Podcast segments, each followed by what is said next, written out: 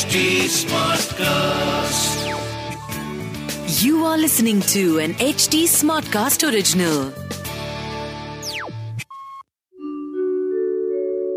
आप सुन रहे हैं विवेकानंद की वाणी सुनिए स्वामी विवेकानंद के अनमोल विचार और जानिए जीवन को एक नए दृष्टिकोण से कुशलता और निपुणता के बारे में स्वामी विवेकानंद कहते हैं जब आदमी निपुण और कुशल होता है तो वह दूसरों में परिपूर्णता देखता है।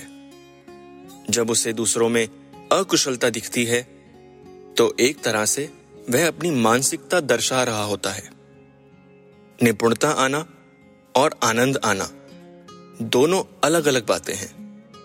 ये दोनों मनुष्य को अपने अपने छोर पर व्यस्त रखती हैं। इनमें अंतर करना सीखें। आपको सबसे कुशल और परफेक्ट कौन बनाएगा? कोई नहीं, क्योंकि आप पहले से ही परिपूर्ण हैं। परिपूर्णता, कुशलता कहीं और से प्राप्त नहीं की जाती। वह पहले से ही आपके भीतर होती है। आप सुन रहे थे विवेकानंद की वाणी।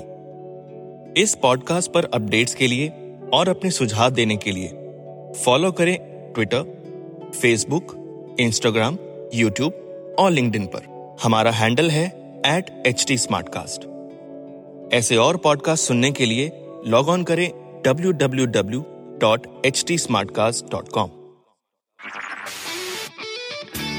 this was an H T Smartcast original Smartcast